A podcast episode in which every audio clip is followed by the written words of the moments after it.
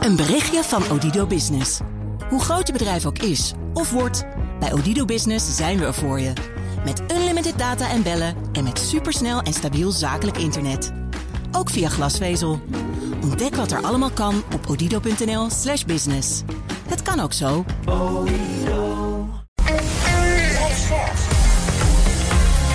BNR Nieuwsradio. BNR breekt. Kees Dorrestein. Goedemorgen, goed dat je erbij bent. We gaan weer discussiëren over het nieuws met opkomende opiniemakers en deskundigen. Vanaf half twaalf eh, praat ik over het nieuws van de dag. Over dat stikstofdebat van gisteren. Want wat moet er nu gebeuren om weer te kunnen bouwen? En om daarover een mening te geven, heb ik weer twee getalenteerde panelleden. Tom Scheepstra, beleidsmedewerker bij het ministerie van Justitie en Veiligheid. Goedemorgen. Welkom. En Joram van Velsen, voorzitter van de Landelijke Studentenvakbond, de LSVB. Hey. Ook welkom. We gaan beginnen. BNR breekt. Breekijzer. De Duitse bondskanselier Olaf Scholz. Hij is vandaag in Beijing om de banden daar met China een beetje aan te trekken. Scholz is het eerste westerse staatshoofd in drie jaar tijd... dat op bezoek gaat bij de Chinese president. En daar krijgt hij kritiek op, want de Duitse economie wordt steeds afhankelijker van China. En het lijkt toch wel duidelijk dat hij daar is voor geld. Terwijl het Westen juist minder afhankelijk wil zijn. Hoe moet Nederland hier nou in staan? Nou, ons breekijzer vandaag. Nederland moet oppassen voor investeringen uit China. Bel 020 468 4 keer 0 om je mening te geven. Denk je bijvoorbeeld eens... Nederland moet inderdaad oppassen, want met investeringen in bedrijven komt ook invloed. Of denk je oneens met de. eh, ja, ik, ik vind eigenlijk, ben het helemaal niet eens met de stelling. Want kom maar op met dat geld. Dat zou ik eigenlijk ook wel in mijn eigen bedrijf willen stoppen.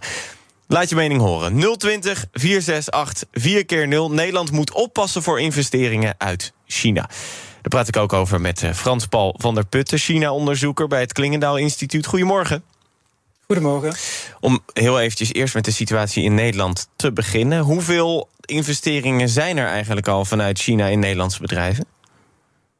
Nou, ehm, het cijfer weet ik zo niet, maar in de periode rond 2015, 2016, 2017 ehm, was er een hele snelle toename van Chinese investeringen in Nederland. Ehm, en dat is vrij nieuw, want eh, die waren er daarvoor nog nauwelijks. Maar daarna is het ook wel weer minder geworden om verschillende redenen. Onder andere door de coronapandemie. eh, maar ook omdat China voorzichtiger is geworden met buitenlandse investeringen. En ook omdat Nederland zelf voorzichtiger is geworden met het accepteren van Chinese investeringen. Ja, en als we naar de verhoudingen kijken, Nederland-Duitsland... wordt er dan in Duitsland daadwerkelijk veel meer geïnvesteerd door, door de Chinezen? Nou, Duitsland is de belangrijkste economische partner van China binnen de Europese Unie. Dus zeker op handelsgebied, maar ook als een bestemming voor investeringen. ehm, is Duitsland binnen de EU de belangrijkste bestemming voor China. We praten daar zo meteen over verder. Gaan we er ook veel dieper op in, Frans Paul. Maar eerst even naar het panel. Joram, jouw reactie. Eens of oneens met de breekijzer? Ja, ik vind het een behoorlijk logische breekijzer eigenlijk. Ja, eh, je moet oppassen. Ik denk dat je altijd moet oppassen. Ehm, maar ik denk zeker ook specifiek voor China vind ik, vind ik het ook wel een, een spannende. Dus ik denk dat we echt wel heel terughoudend moeten zijn met eh, in hoeverre we ja, ook controle willen vanuit China in ons land. Hadden we het breekijzer scherper moeten stellen? We moeten geen investeringen meer uit China. Ja, ik hou wel van een scherpe stelling eigenlijk. Ja, maar had je daar dan ook eens op gezegd? Of Nee. vind je dat dat dan weer te ver gaat? Dan had ik weer een heel genuanceerd antwoord gegeven, natuurlijk. nee, eh, ja, ik, ik vind het wel een spannende. eh, de, wat de invloed is van China. En ik denk dat dat eh, voor meerdere mensen ook wel geldt. Ook omdat het nou, letterlijk een ver van je bedshow is. Dus ja, hoe ziet dat er eigenlijk uit? En wat, wat, wat voor een negatieve impact kan dat hebben in Nederland? Tom, hoe sta jij erin? Nou, ook als die wat scherper is, dan ben ik het er best wel mee eens. Dat we daarmee moeten oppassen. De Amerikanen die zeggen nu, hè, die voeren wat druk op Nederland en ASML... dat we niet eh, zomaar meer de chipmachines naar China moeten sturen. Nou, ik denk dat de Amerikanen heel erg terecht hebben, eh, een terecht punt hebben. Kijk, we hebben natuurlijk Nord Stream 1 en 2 gehad. Daar heeft Duitsland een hele grote fout gemaakt. eh, door afhankelijk te worden van Rusland. En ik ben bang dat Duitsland nu weer die nieuwe stap zet. met de haven van Hamburg. ehm, waar Schulz heel persoonlijk zelf eh, die deal erdoor heeft gedrukt. Dus hij gaat nu naar China om eigenlijk bedankt te worden door die Chinezen. Ehm, nou, moet Heel Nederland... even voor, voor de mensen die dat gemist hebben. Ehm, eh, de Chinese, er is een Chinees havenbedrijf. Ja. In de, volgens mij het derde grootste havenbedrijf ter wereld. Die heeft nu een belang van nou, zo'n 25 procent, iets minder... in een terminal in de haven van Hamburg. Dus, maar dat is wel zo, ze hebben dan niet per se stemrecht. Dat is dan afgesproken. Nee, maar wat we wel zien is dat de Chinezen dat bij meerdere havens... Hè, ook, ook Griekshaven, maar ook in Rotterdam... daar hebben ze ook zo'n terminal. Dus we zien wel dat die invloed groter wordt. Nou, in deze week was ook in het nieuws dat China twee politiebureaus in Nederland zou hebben. Nou ja, zij zeggen het zijn diplomatieke posten. Nou, dan zijn ze niet uh, bekend bij de, bij de overheid. Dus dat is allemaal heel schimmig. Dan denk ik van, nou, volgens mij is dat niet een, een ja, democratische manier van hoe we met elkaar om willen gaan. En uh, nou, mogen we daar best wel wat strenger op zijn. En, en zorgen ook voor die eigen autonomie uh, van Europa. Ja, maar Amerika investeert ook heel veel in Europese bedrijven. Is dat, is dat dan wel oké? Ja, want daar zou ik toch een, een scheiding willen maken tussen, uh, ik noem het even het Westen. Uh, en helaas ben ik bang dat we weer een soort twee kampen in de wereld gaan krijgen. Maar het vrije Westen, waar democratieën zijn, waar we vrije handel hebben.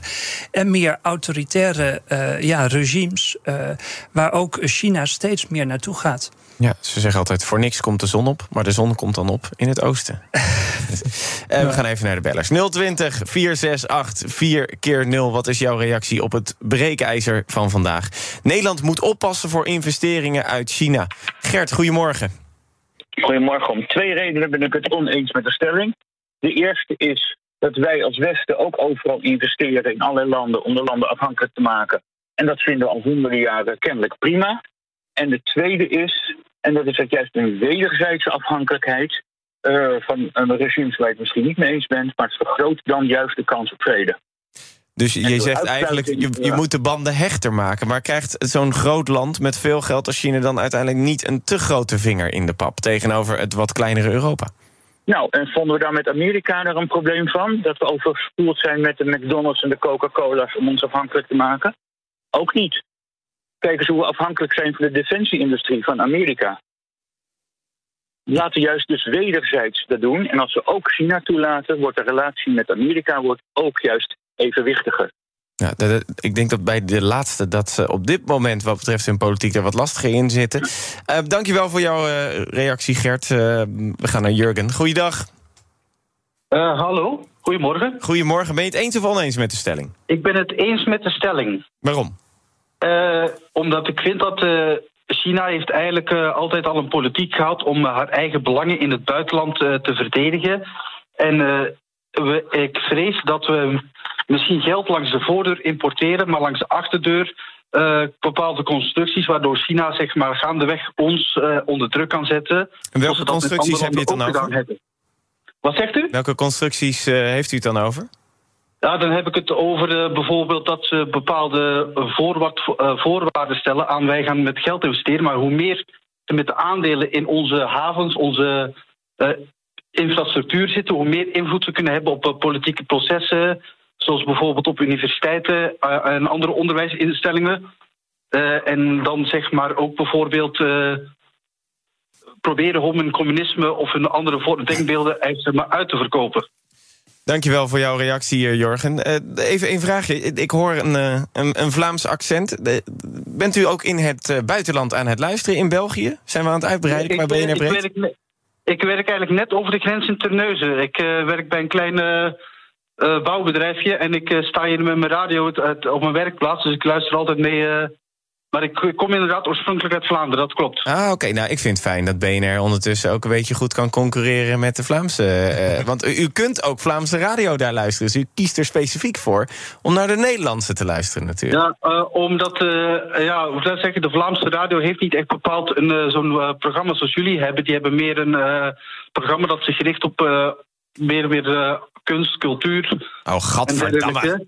Ja, dat, dat moeten we niet hebben, hè, kunst en cultuur. Wegbezuinigen, direct. Daar koop je niks voor. Nee, daar koop je niks. Nee, grapje natuurlijk. Jurgen, dankjewel voor jouw reactie. Leuk dat je ook als, als Belg uh, luistert. Nog even naar Joost. Goedemorgen, Joost. Uh, goedemorgen. Um, ik denk dat we er zeker moet, mee moeten stoppen. En wel, ja, ik zou bijna zeggen per direct. Want net als in de haven in Hamburg is zojuist genoemd. Je creëert daar allemaal een keten van wespennesten. Het is niet alleen dat zij een plekje hebben om een schip te lossen, maar zij spioneren natuurlijk van daaruit. Ze kunnen alles in kaart brengen. Die zijn niet gek. En voor een Chinees geld, denk ik, die is niet, laat niet het achterste van zijn tong zien, maar ook hij vertrekt nog niet eens een spier van zijn gezicht. Want als je dan ziet die twee politiebureaus, daar moet je er nu direct eh, op inzoomen. Want ik zeg al, zij, doen, zij hebben een eigen agenda. Ze kunnen zeggen en doen wat ze willen, maar ze hebben een compleet eigen agenda. En wat ik nu even misschien aan mag halen, is dat is net als die zijderoute. Dat is een spoorlijn met, waar je natuurlijk heel snel heel veel materialen hier kunt brengen in spullen, maar natuurlijk ook uh, materieel materiaal. Dus dat wou ik toch maar even genoemd hebben. Dus ik denk per direct moet daar gewoon veel meer de vinger aan de pots gelegd hebben. En ook nog eens dat we nu al aan China laten zien dat we minder producten van hen willen. Dat moeten, ze moeten nu al merken van oei, als wij eh, nog verder gaan dan we nu al doen, dan gaan ze dadelijk in Europa hetzelfde doen als met Rusland. En dat moeten ze nu al gaan voelen. En als wij dat nu niet doen, dan gaan ze gewoon door. Joost, dankjewel voor jouw uh, reactie. BNR breekt. Kees Dorrestein. Nou, veel reacties gegeven. Goed om even met onze deskundige over uh, door te praten. Uh, dat is natuurlijk Frans-Paul van der Putten, China-onderzoeker bij het Klinkendaal Instituut. Frans-Paul, um, we hoorden zeker de, de, de, voorstanders van, van de stelling... die zeggen, nee, je moet inderdaad oppassen voor die investeringen... want je krijgt er echt Chinese invloed mee. Is dat een, een, een logisch en gegrond argument? Dat, dat is het zeker. China, China heeft heel veel economische invloed in de wereld en gebruikt die economische invloed ook voor strategische uh, en politieke doelen. Uh, dus dat is zeker iets waar wij als Nederland vooral, ja, als veel kleinere economie, uh, heel voorzichtig mee moeten zijn. Dus ik denk dat dat punt, zeg maar, dat we moeten oppassen voor die Chinese investeringen. Ik denk dat is het dat is het punt niet, dat is duidelijk. We moeten voorzichtig zijn. Ja. Maar die andere kant, zeg maar die, andere, die aangescherpte versie van de stelling, moeten we dan helemaal geen Chinese investeringen willen? Dat ligt veel lastiger. Dan is voor mij de vraag: kunnen we ons dat eigenlijk wel veroorloven? Is het niet eigenlijk ook in ons belang dat die Chinese investeringen er zijn? En dan denk ik niet alleen maar materieel, dat we daar economisch beter van worden voor onze welvaart. Maar ik denk ook dat we die economische basis ook nodig hebben om tegenover landen zoals China juist ook sterk te kunnen staan. Want wij zijn als Nederland en ook als Europese Unie zelfs geen grote militaire macht in deze wereld. Dat zijn China en Amerika wel. Dus we, we moeten één van de twee aan onze kant hebben, sowieso. Nou, uh, we hebben natuurlijk we hebben goede banden met Amerika, dus dat, dat is prima. Maar om stevig te staan uh, in de wereldpolitiek tegenwoordig, terwijl je geen grote militaire macht bent, dat kan alleen maar als je een grote economische macht bent. En die economische macht, die invloed van Europa, die kan volgens mij alleen maar behouden blijven als we economische banden met China onderhouden. Ja, nee, u, u zegt al van uh, ze, ze kopen ook invloed wat dat betreft. Uh, hoe, hoe kunnen we dat concreet maken? Wat kunnen ze daar dan precies mee? Nou ja, er zijn allerlei onderwerpen die voor China heel belangrijk zijn uh, en die heel gevoelig liggen. Dus als het gaat om de, de relatie met Taiwan bijvoorbeeld, of als het gaat om de mensenrechten situatie binnen China zelf en de manier waarop wij er vanuit het Westen kritiek op uitoefenen. Um, en, maar ook onze relatie met de VS, omdat China en Amerika steeds moeilijkere geopolitieke uh, verhouding met elkaar hebben. Uh, dat zijn zaken die voor China heel belangrijk zijn. Um, en het kan dus gebeuren, en het is ook wel eens gebeurd, dat China zijn economische invloed gebruikt om druk uit te oefenen op andere landen. Maar zijn we eigenlijk niet al op het punt dat de wereldeconomie zo vervlochten is dat China, of ze nou investeren in ons of niet, sowieso wel economische invloed heeft? Nou, dat, ja, dat vind ik een heel goed punt. China is al zo'n grote speler in de wereldeconomie dat zelfs als wij geen directe investerings- of handelsrelatie met China hadden, dan hadden we dat indirect wel. Dus China is al zo groot dat wij er niet, economisch gezien niet om China heen kunnen. Nu werd er ook als eh, argument gegeven: ja, het Westen doet toch precies hetzelfde? Investeren ook in allerlei plekken in de wereld om maar invloed te kunnen uitoefenen. Is dat geen eh, gegrond argument? Ik vind dat absoluut een gegrond argument. Um, dat, klopt helemaal. Maar goed, uiteindelijk is de vraag voor ons nu. Hoe gaan wij met China omgegeven? Dus het gaat niet om een kwestie van wie heeft er gelijk of ongelijk, of wat is er moreel juist of onjuist. Maar wat is, hoe gaat het met onze veiligheid? Hoe, hoe zorgen wij ervoor dat wij in economische relatie met China kunnen onderhouden, onderhouden op een manier die onze veiligheid niet bedreigt? Je kan nog steeds bellen. 020 468 4 keer 0. Uh, Frans Paul, als ik uh, hier naar zo kijk, dat u zegt ook van de investeren in, in, uh, in, in onze economie, in de Europese economie. Daar hebben we ook profijt van, want daar groeien we ook van. Wat is dan wel verstandig waar China in investeert wat betreft verhoudingen en invloed? En wat moeten we dan vooral niet willen? Op het moment dat ze dan met de zak geld komen, dat ze zeggen: nee, dit bedrijf blijft even volledig in onze handen. Nou, ik vind dat de, de Nederlandse, Nederland heeft al hele goede manieren om daarmee om te gaan. Er is een nieuwe, nieuwe wet om investeringen te toetsen. Um, nou, dan kijk je dus bijvoorbeeld naar wat, wat, wat zijn de gevoelige uh, sectoren. En natuurlijk gaat het om strategische belangrijke infrastructuur. Uh, maar het kan ook gaan over um, gevoelige technologie. Um, en daar moet je dan goed over nadenken van nou, wat, wat zijn de risico's? op welke manier zou het misschien toch ook wel gunstig voor Nederland kunnen zijn? Hoe maak je daar een afweging in?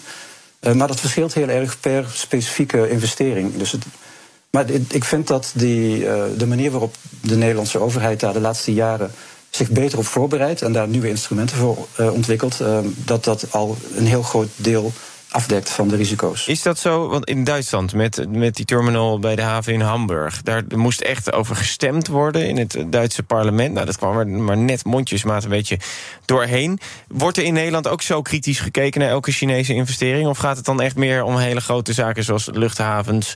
Uh, scheepvaarthavens, uh, eh, 4G, dat soort zaken? Er wordt al heel kritisch gekeken in Nederland... Maar dat er zo'n controverse, ook zo'n publieke controverse uitbreekt, zoals nu in Duitsland is gebeurd rondom Hamburg, dat hebben we in Nederland nog niet meegemaakt. Maar dat was voor Duitsland ook iets nieuws. Dat was ook verrassend om te zien dat het zo op de spits werd gedreven. En dat, dat er zoveel kritiek was op, uh, vanuit allerlei verschillende richtingen op het besluit van, uh, van Scholz om, dat, uh, om het toch door te laten was gaan. Was die kritiek terecht? Nou, ik vind dat die kritiek. Um, voor een, voor, voor een deel toch niet terecht was. Omdat het gaat maar om een, ja, een hele beperkte investering. Um, die heel weinig toevoegt aan het grotere geheel. Het grotere plaatje is dat Duitsland al enorm afhankelijk is van China. Uh, omdat nou, de Duitse auto-industrie, die een belangrijke kern vormt van de Duitse industrie. De Duitse auto-industrie is enorm afhankelijk van de Chinese automarkt. Dat is de grootste automarkt ter wereld. En Duitsland verkoopt heel veel auto's in China. Ja, we gaan nog even naar de bellers. 020 468 4 keer 0. Je kan nog steeds reageren op ons breekijzer. Nederland moet oppassen voor investeringen uit China. Ronald, goedemorgen. Ik ben het er niet mee eens. Uh, niet zozeer omdat ik uh, nou zo achter China sta. Maar vooral ook omdat wij uh, moeten oppassen dat wij niet iedere keer met drukmiddelen vanuit, vanuit de Verenigde Staten gedwongen worden om eh, relaties op te zeggen. Eh, de volgende stap zal zijn Azerbeidzjan en eh, Qatar. Want daar heeft Amerika ook een, een, mening over. En op die manier snijden we ons meer en meer in de vingers.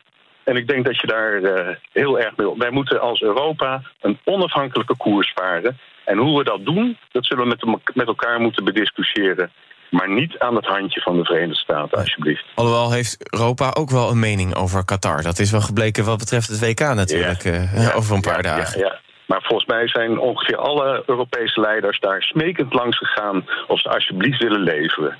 Qua gas bedoel je? Ja, en ja. Azerbeidzjan trouwens ook. Maar op dit moment heeft uh, daar uh, het, het Amerikaanse Huis van Afgevaardigden... duidelijke standpunt in als het gaat om de, de grenskwestie Armenië-Azerbeidzjan. En uh, ja, daar moet je mee uitkijken. Want voor je weet zit je weer in een, uh, in een uh, nieuw conflict waarbij je Amerika moet steunen. Ronald, dankjewel voor jouw reactie. Naar, naar, Frans Paul, heeft Ronald hier geen punt... Dat we, dat we ook wel erg afhankelijk zijn van de Amerikanen... en dat Europa meer een eigen koers moet varen? Ja, daar ben ik het wel mee eens. Um, en zeker ook gezien het feit dat die die spanningen tussen Amerika en China toenemen. En dat er voor Europa een gevaar is dat wij daar tussen klem komen te zitten. En dat wij. Um, uh, ja, dat, dat Amerika uh, Europa gebruikt om China onder druk te zetten. op een manier die voor, voor, voor onze economie, voor de Europese economie, erg schadelijk is. Dat zie je inderdaad in het voorbeeld met. Uh, wat eerder genoemd is, met de Amerikaanse druk op Nederland. Om te voorkomen dat Nederlands bedrijf ASML bepaalde apparatuur aan China levert. Even naar het panel. Denken jullie dat Europa machtig genoeg is om helemaal op zichzelf te staan? Dus zowel tegen China als tegen Amerika? Nee, nog niet. Dus ik denk dat Europa drie dingen moet doen. Eerste is, uh, het Europese gewicht in de NAVO moet veel sterker worden. Dus het is niet alleen maar Europa of de NAVO, maar en-en. Dus uh, nou, gelukkig we gaan richting die 2%. Heel veel Europese landen. De norm dus, qua, qua BBP. Ja, ja. Dus het, uh, het, het, gewicht wordt sterker. Het tweede punt is, ik denk dat de Europese Unie, weer een ander orgaan... veel meer naar buitenland moet gaan optreden. En uh, doe die veto er ook maar eens uit. Uh, wat betreft besluitvorming. Dus er moet ook echt een, een, Europese minister voor Buitenlandse Zaken komen. En uh, Europese Unie en NAVO, dat, dat mag ook wel in een orgaan, meer overleg. En dan het derde punt is: er zijn ook nog Europese landen die niet lid zijn van de NAVO of van de Europese Unie. Daar is ook nu een nieuw orgaan overleg voor één keer in het half jaar. En dat is met alle Europese buren. Uh, nou, ik denk dat dat ook heel belangrijk is. Ja, de, de Europese gemeenschap uh, ja, heet dat volgens mij. Of volgens mij is er nog wat gesteggel over de naam. Ja. Maar, uh, maar ik denk dat dat ook ontzettend belangrijk is. Zodat het, nou ja, het militaire gewicht, maar ook het buitenlandpolitiek... gewoon net wat niveau omhoog gaat. Joram, zijn we sterk genoeg? Ja, nou, ik denk dat het heel mooi is om Europa sterker neer te zetten. Maar ik denk dat je altijd een afhankelijkheid gaat blijven houden... van verschillende andere partijen buiten Europa. En dat zal altijd ook schipperen blijven. En uh, jezelf blijven afvragen: oké, hoeveel investeringen zijn oké, hoeveel invloed is oké. Um, dus ik ben niet eens dat we als Europa helemaal alleen hierin zouden kunnen staan. Frans Paul van der Putten, China-onderzoeker. Uh, zou Europa. Uh, ook alleen, zonder Amerika en vooral het, het, militaire gewicht van Amerika achter ons, een, een vuist kunnen maken tegen China? Um, dat zouden we kunnen. Um, behalve dan dat we dat niet kunnen tegen Rusland. En daar zijn we voor afhankelijk van Amerika. En dus moeten wij uh, ook wel meebewegen in Amerika-China-strategie. Voor de Amerikanen is China een grotere dreiging dan Rusland. Dus de Amerikanen kijken vooral naar China, wij kijken vooral naar Rusland. Maar vanwege die afhankelijkheid in relatie tot Rusland van Amerika kunnen wij niet volledig of dus, ja, kunnen we maar ten dele zelfstandig uh, een China-beleid voeren. Ja, maar kijkt Amerika ook niet heel erg naar China, vooral vanwege het economische beleid en niet zozeer vanwege het militaire? Ook al heeft uh, Amerika ook een heel sterk leger. Nou, voor Amerika is het allebei. Amerika ziet vooral in China een, een, een rivaal. Een, een land dat mogelijk de Amerikaanse leiderspositie in de wereld kan overnemen. Um, en dat heeft zowel een militaire kant als een economische kant. Ja, want op zich, de, als je de legers van China en Amerika vergelijkt, zijn ze ongeveer even sterk? Of is Amerika dan toch nog de sterkste? Nou, de meeste mensen gaan ervan uit dat Amerika nog altijd militair het sterkste is. Maar um, de militaire doelen van China zijn veel beperkter. Het Chinese leger is, ja, richt zich op de eigen regio, Oost-Azië. En het Amerikaanse leger ja, is verspreid over de hele wereld. Ze moeten allerlei verschillende taken aankunnen. Tot slot, Frans Paul, weer even naar het nieuws van vandaag. Uh, Scholz dus één dag in China uh, om de banden aan te halen. Uh, is het, zou het verstandig zijn voor Rutte om naar China te gaan? Nou, ik denk niet dat het, dat het nodig is dat de individuele landen allemaal hun, hun leider nu naar China sturen. Het gaat voor mij vooral om wat, wat Duitsland doet, wat Frankrijk doet en wat de Europese Commissie of de Europese Unie als geheel doen. Um, dus ik zou als Nederland vooral kijken van nou hoe, hoe kunnen we gezamenlijk besluiten over dit soort bezoeken, dit soort contacten op hoog niveau, uh, waarop de Europese Unie als geheel wordt vertegenwoordigd. Frans Paul van der Putten, China-onderzoeker bij het eh, Klingendaal Instituut. Dank u wel. Zometeen praten wij verder over het stikstofdossier. Wat moet er nu gebeuren? Willen we weer kunnen bouwen? En de mediaweekoverzicht komt er ook aan. Een berichtje van Odido Business. Hoe groot je bedrijf ook is of wordt, bij Odido Business zijn we er voor je. Met unlimited data en bellen en met supersnel en stabiel zakelijk internet. Ook via glasvezel. Ontdek wat er allemaal kan op odido.nl/slash business. Het kan ook zo. De Cryptocast is vijf jaar oud. We weten dus, het gaat soms fout. Dat is hier steeds weer voorgekoud. Maar wie zijn crypto altijd houdt, als was het elektronisch goud, dan daar zijn strategie op bouwt te lang dit. Luister gewoon naar de Cryptocast. Elke dinsdag crypto nieuws op BNR.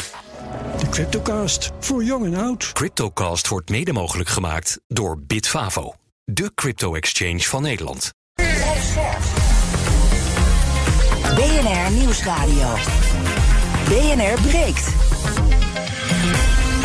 Kees Dorrestein. Goedemorgen, goed dat je er nog steeds bij bent. Tom Scheepstra is er ook nog steeds bij, beleidsmedewerker bij het ministerie van Justitie en Veiligheid. Zit in het panel. Joram van Velzen, voorzitter van de LSVB, ook in het panel, want we discussiëren door over het nieuws.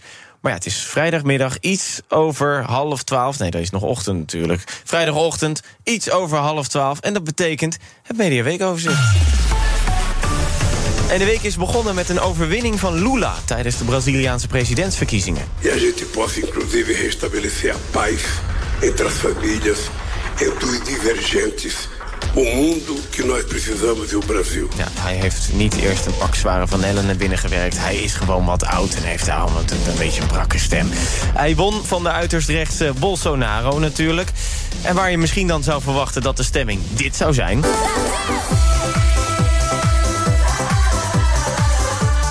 werd het toch dit. Tonight, anger boiling in Brazil. Current President Jair Bolsonaro's supporters unwilling to accept his narrow but decisive defeat. Bolsonaro reageerde uiteindelijk pas woensdag. Hij feliciteerde Lula niet, zei dat hij de macht zou overdragen... en vroeg zijn supporters om te stoppen met het blokkeren van de snelwegen. Deze week ging ook de tech-regeling in voor bedrijven die hoge energiekosten hebben, het MKB. Alleen kunnen bedrijven dat geld pas na de winter met terugwerkende kracht aanvragen. Terwijl bedrijven al lang met hoge energiekosten zitten. Hans Biesheuvel van MKB Nederland. Ik pleit al eh, weken bij het kabinet voor uh, ja, voorschotten. Het keer dan gewoon een voorschot uit op die tech. In de coronatijd hè, met de NOW en de TVL is dat ook gebeurd. Er zijn steeds nieuwe regelingen afgekondigd en dan kon je voorschot krijgen. En ik begrijp echt totaal niet waarom dat nu niet kan. De regeling komt nu voor ondernemers tech-ort. Nou ja, wie ook tekort kwam? De NS, want die snijdt toch weer in de dienstregeling vanwege personeelstekort. En gaat nu ook kantoorpersoneel en beveiligers inzetten om de kaartjes te scannen in de trein. En de nieuwe topman, Wouter Koolmees? Ja, ik ga zelf ook de, de opleiding tot, tot controle. ja? ja. Dan nog, die ene supermarkt. Dag, dure boodschappen. Dag, zoeken naar die ene aanbieding. Dag, zegeltjes plakken. Ja, het was eigenlijk meer hallo Jumbo en dag WK-reclame. Want die haalde het bedrijf al binnen een dag van de buis... omdat er hossende bouwvakkers te zien waren. Daar waren mensen boos over, want het ging natuurlijk helemaal niet toppie... met de bouwvakkers in Qatar. En nog minder toppie nieuws voor de Jumbo. Want wat bleek er in het huis van de teruggetreden topman Frits van Eert gevonden te zijn... in het witwasonderzoek? Tonnen aan contant geld. Nou, meldt het FD dan weer. Dan. De bouwvrijstelling voldoet niet aan de eisen van het Europese natuurbeschermingsrecht... en mag daarom niet worden gebruikt. En dat is een flinke klap voor de bouw deze week. De stikstofuitzondering die was bedacht door het kabinet... mag niet van de Raad van State. En dat betekent dat per bouwproject moet worden onderzocht... wat de stikstofgevolgen zijn voor beschermde natuurgebieden. En dat kost dan weer veel vertraging... en zorgde ook voor een pittig debat in de Tweede Kamer gisteren. Tot slot, ja, eh, moeten, moeten we het nog over Europees voetbal hebben? Oké, oké. Want vier Nederlandse clubs overwinteren natuurlijk. En Feyenoord werd zelfs eerste in de pool. Terwijl de club gisteren in minuut 70 nog op volledige uitschakeling stond. Hoe dan? Werk niet hoe! Werk niet hoe! Ja, maar ja, ik wil het toch graag wel weten. Jiménez met de goal. Heerlijk. Zijn vierde treffer alweer in de Conference League. Ja, gefeliciteerd Feyenoord. Nu moet alleen iemand de Feyenoord-commentatoren nog uitleggen... dat de club een niveau hoger in de Europa League speelt. Maar dat komt na de winter. Ik noemde het net al eventjes, dat stikstofdebat van gisteren. Uh, er werd uh, over het rapport van Remkes gedebatteerd in de Tweede Kamer. En het grootste punt in de discussie was de uitkoop van de piekbelasters... waarvoor het kabinet een snellere regeling wil. Het liefst zo snel mogelijk, zegt minister Van der Wal. De piekbelastersaanpak ligt zeker op uh, tafel. daar zijn we nu heel hard mee aan het werk. En ook daar komen we deze maand met, met de oplossing. Nou, zij kreeg natuurlijk ook vanwege de uitspraak van de Raad van State... veel kritiek samen met haar collega-minister minister Adema tijdens dat debat. En het is nu de vraag: is inderdaad het zo snel mogelijk uitkopen van die piekbelasters de enige oplossing? Tom. Is het het of niet? Ja, ik denk het wel. Dus laten we alsjeblieft eerst wachten op die brief eh, van de minister die binnen de maand komt. Ik denk dat dat op tijd is. Uh, maar laat ik wel zeggen, wat was het? Een zooitje in Den Haag. Uh, we zien dat een lijstje van het uh, ministerie van Landbouw voor de tweede keer niet klopte. Dat daar allemaal bedrijven stonden uh, die zogenaamd een te hoge of, of, veel te hoge uitstoot hadden. Nou, die daar eigenlijk helemaal niet op hoorden te staan. Um, dan hebben we een minister die nu zegt uh, 2030. Uh, nou, dat weet ik niet helemaal. Dat wordt een soort Hoekstra 2. Dan denk ik, ook niet zo handig. Ja, dan wordt D66 terecht boos. En die gaat dan ook in de media en in het debat roepen van nou, dan moeten we gaan onteigenen. Waardoor de andere partijen weer zeggen van ho, dat, dat is niet de afspraak. Volgens mij gaat er iets in het kabinet niet helemaal goed. Ja, waar, waar zit dan, uh, wat, wat gaat dan niet goed? Wat moeten we eruit halen waardoor het wel weer goed nou, gaat? Kijk, een, een fout op een ministerie, dat kan gebeuren. Um, maar de minister van Landbouw die zou beter moeten weten. Um, uh, dus, uh, nou.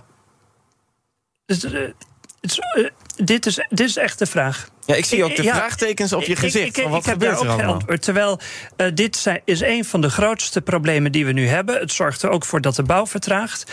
En, um, en het zorgt ook dat bijvoorbeeld de verbetering eh, van het milieu ook ja. vertraagt. Want uh, op het moment dat je niet mag bouwen, mag je ook geen windmolens neerzetten. Bijvoorbeeld mag je ook niet zo'n fabriek, zoals het Portos-project, neerzetten om CO2 af te vangen. Nou, precies. Maar dus dit is zo key. Dit heeft te maken uh, met de bouw. Dit heeft te maken met duurzaamheid. Dit heeft te maken met leefbaarheid. Uh, dit is het probleem wat het kabinet nu moet oplossen. Uh, dan moet je niet dus vier partijen hebben die gewoon de hele tijd maar ruzie proberen te maken. Uh, dat helpt ook niet met het vertrouwen in de politiek. En ik heb dit nog nooit eerder gezegd, maar ik zou dan bijna zeggen van kabinet en, en Rutte, ga eens even je ministersploeg op één lijn zetten. En als het niet lukt, nou dan een extra verkiezing in maart. Want we moeten een doorbraak krijgen. Ik ben het eens met D66. Er moet iets gebeuren. Dus zelfs ook van desnoods maar uh, gedwongen uitkopen? Nou, nee, er moet iets gebeuren. Niet die gedwongen uitkoop. Daar ben ik het niet mee eens. Dus daar heb ik echt hoop op van der Wal. Maar het kan niet zo zijn dat we uh, dat een ChristenUnie-minister uh, gaat roepen over het jaartal. en dat hij weet van nee, daar wordt uh, coalitiepartij D66 heel erg boos over. Dat een D66-Kamerlid publiekelijk zegt van dan maar gedwongen uitkoop, terwijl dat ook tegen. Het, het, is een puinhoop. Ja, Joram, vind je het ook zo'n puinhoop? Ja, ik word hier toch zo moe van. Hè? Ik heb het idee dat we al al jaren hier tegenaan aan het hikken zijn. En dan denk je, oké, okay, nou, er is een rapport geweest. Super tof, iedereen aan tafel geweest. We hebben het over gehad. En we gaan bespreken. En het is echt weer een puinhoop. Ik ben dat helemaal eens. Um, ik denk dat dit aan de ene kant geen perspectief biedt voor boeren. Maar aan de andere kant ook niet de grote problemen waar we tegenaan lopen. Uh, het hoofd biedt. Um, dus dan denk ik, ja, voor wie doen we dit dan? Is het vooral heel erg laten zien richting de komende verkiezingen bij de provinciale staten hoe goed we wel niet staan voor onze achterban? Of zijn we echt bereid de grote problemen aan te pakken? Is het dan ook weer niet heel naïef dat we hadden eerst de pasregeling bedacht, maar die was in strijd met de Europese regels. Raad van State zei dat zei nee, uh, durf nou eens gewoon keuzes te maken, om het even plat te slaan. Vervolgens werd de keuze gemaakt, nee, we gaan ook een bouwvrijstelling bedenken. Dat is ook weer een loophole, uh, want dan kan er wel gebouwd worden, want dat valt vast niet onder de regels, waardoor de Raad van State vervolgens weer zegt, nee, dat valt wel onder, ik bedoel, dat is tegen de regels, dus het mag ook weer niet. Leert Den Haag niet van het, uh, het principe van volg nou eens een keer gewoon de regels en stop met het bedenken van geitenpaadjes. Ja, goed punt. Het is een beetje klooien met de regeltjes in plaats van gewoon concreet knopen doorhakken. En knopen doorhakken uh, heeft als definitie ook dat iemand, niet iedereen het er mee eens is. Um, maar het gaat ook om duidelijkheid bieden. En dat wordt nu ook niet geboden. Ja, want er moet ook natuurlijk stikstofruimte komen voor de pasmelders. Want de, de, de eerste stikstofruimte gaat niet naar de bouw, maar gaat naar de boerenbedrijven. Um, dus als we nu naar het, het uitkopen kijken, is dat nog de enige optie die er is? Ik denk dat dat zeker nu de optie is uh, waar ze mee bezig moeten, waar dus de minister ook mee bezig is. Dus een nieuwe lijst laten maken door het RIVM? De lijst die wel klopt en dan vervolgens uitkopen gaan. Ja, ik, dat lijkt me evident. Als je een lijst hebt, dan moet die kloppen. En uh, nou, we hoorden net de minister, die is daarmee bezig om uit te kopen. Uh, dat moet op vrijwillige basis, maar zorg dan dat de boeren nou, daar een goede, redelijke prijs tegenover krijgen. En de boeren die blijven, dat die perspectief hebben ontzettend belangrijk. En stop dan ook met het korte termijn. Want eh, ook de regeling waar de Raad van State nu over zegt van nou dat, dat uh, is dus niet geldig. Dat was een korte termijn oplossing. En we hebben juist nu langer termijn visie. En waar moeten ze dan naar kijken wat jou betreft? Nou, dat, dat is dus van uh, waar kan de landbouw plaatsvinden? Uh, dat betekent dus ook van welke bedrijven zouden uitgekocht moeten worden. En um, veel meer dat overkoepelende verhaal. Wat wordt de rol van de industrie? Uh, hoe willen we duurzaam boeren mogelijk maken?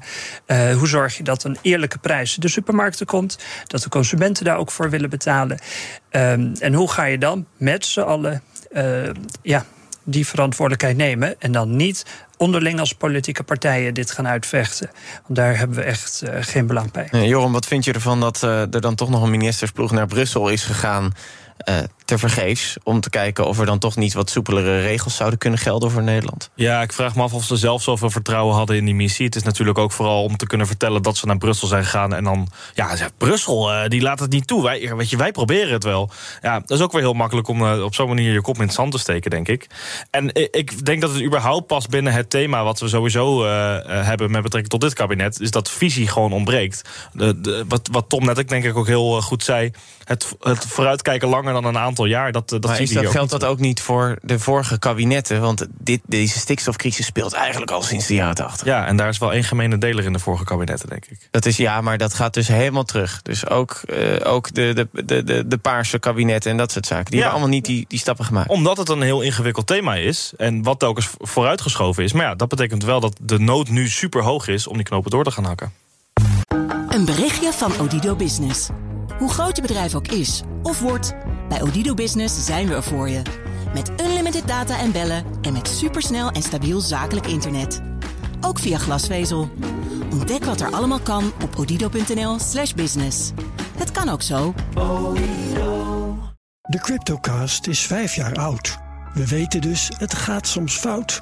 Dat is hier steeds weer voorgekoud. Maar wie zijn crypto altijd houdt, als was het elektronisch goud, dan daar zijn strategie op bouwt. Te lang dit. Luister gewoon naar de Cryptocast. Elke dinsdag crypto nieuws op BNR. De Cryptocast, voor jong en oud. Cryptocast wordt mede mogelijk gemaakt door Bitfavo. De crypto-exchange van Nederland. Vanaf 12 uur. BNR breekt. Het eigen nieuws. Joram, jij mag hem aftrappen. Wat heb je meegenomen? Ja, ik heb uh, nieuws meegenomen over een rentetrucje... wat uh, bekend is geworden. Het gaat over de rente op studieschuld in dit geval... voor studenten van het hbo of het wo. Ja. Uh, het NOS op 3 is hiermee gekomen en dat is een interessant verhaaltje. Uh, nou, uh, het is misschien wel bekend dat de rente dus gaat stijgen. wat dus blijkt, is als je je lening gaat stopzetten... dat je met een goedkopere rente kan wegkomen voor een deel van je schuld. Um, en ik zal me even uitleggen. Ja, precies. Hoe moet je dat doen? Ik denk dat hier vast wel mensen aan het luisteren zijn die denken: ik heb studerende kinderen, die moeten ja. nu even opletten. Ja, um, nou, ik uh, neem even het rekensommetje erbij wat gemaakt is door de NOS zelf. Uh, het gaat erom: stel je hebt een uh, schuld, studieschuld van 30.000 euro. En je gaat in bijvoorbeeld juni 2023 afstuderen. En Um, het zou zomaar kunnen dat de rente volgend jaar nog hoger wordt, dus uh, bijvoorbeeld 2 procent. Ja, je, bepaalt, je betaalt eigenlijk de, de, de, vijf jaar nadat je bent afgestudeerd... Ja. Uh, op basis van de rente op het moment dat je afstudeert. Ja, ja. precies. Nou, dus, stel uh, volgend jaar wordt de rente nog hoger, dat is heel waarschijnlijk. dan zou het zomaar kunnen dat je volgend jaar 600 euro aan rente per jaar moet gaan betalen. Maar er is een slim trucje wat je kan doen. Je kan namelijk je rente splitsen. Als je voor die periode, voor eind dit jaar, even je, uh, je lening stopzet voor een maand. Mm -hmm. um, en hem daarna weer opstart. Dan betaal je over het deel wat je nu qua schuld hebt, maar 0,46 procent. Omdat die is stopgezet in die periode. Precies. Ah. En dan, nou, stel de rente stijgt naar 2 procent volgend jaar, betaal je maar 2 procent over de schuld die je daarna opbouwt. Nou, um, nou, dat blijft vijf jaar zo staan. Dat zou bijvoorbeeld betekenen dat je maar 195 euro per jaar zou betalen in plaats van 600 euro. Is natuurlijk een enorm groot voordeel, ja, maar knappe bedacht ook. Super slim. Ja. Duo zegt ook het mag en het kan. Hangen wel een aantal risico's aan vast. Bijvoorbeeld het feit dat je een maand geen studiefinanciering nee. krijgt. Een maand lang geen OV kan betalen. Ja, dat zijn wel risico's die erbij Want als je hem stopzet, heb, krijg je dus ook geen OV. Nee, precies. Nee. Want dat hangt vast aan je studiefinanciering. Dus, maar denk je dat het dan veel gaat gebeuren vanuit uh, LSVB-perspectief? Uh, ja, dat is even de vraag natuurlijk. Wat, ja, wij zijn ook wel echt wel gericht op die risico's die erbij hangen. Natuurlijk, niet iedereen kan zomaar ja, voor, veroorloven om uh, een maand lang zonder inkomen verder te gaan. Um, maar het valt valt wat ons betreft meer ook binnen de lijn... dat de hele communicatie rondom studieschulden totaal onduidelijk is. Dat het Mhm. dan een student toevallig achter een trucje moet komen... eh, in plaats van dat er gewoon duidelijk eh, op de website staat... waar je aan toe bent eh, als student. Ja, precies. Alhoewel, het is nu toch duidelijk waar studenten aan toe zijn. Want je weet hoeveel rente je moet betalen als je in ieder geval dit jaar afstudeert. Ja, maar als je kijkt naar jaren geleden... dan werd er dan wel gezegd... Nou, mogelijk zou de rente een beetje kunnen stijgen. In plaats van dat er gewoon gezegd... pas op, geld lenen kost geld. Ja, alhoewel, dat zit toch nog steeds achter elk spotje. Dus je, eh, dat, Niet dan, van duo.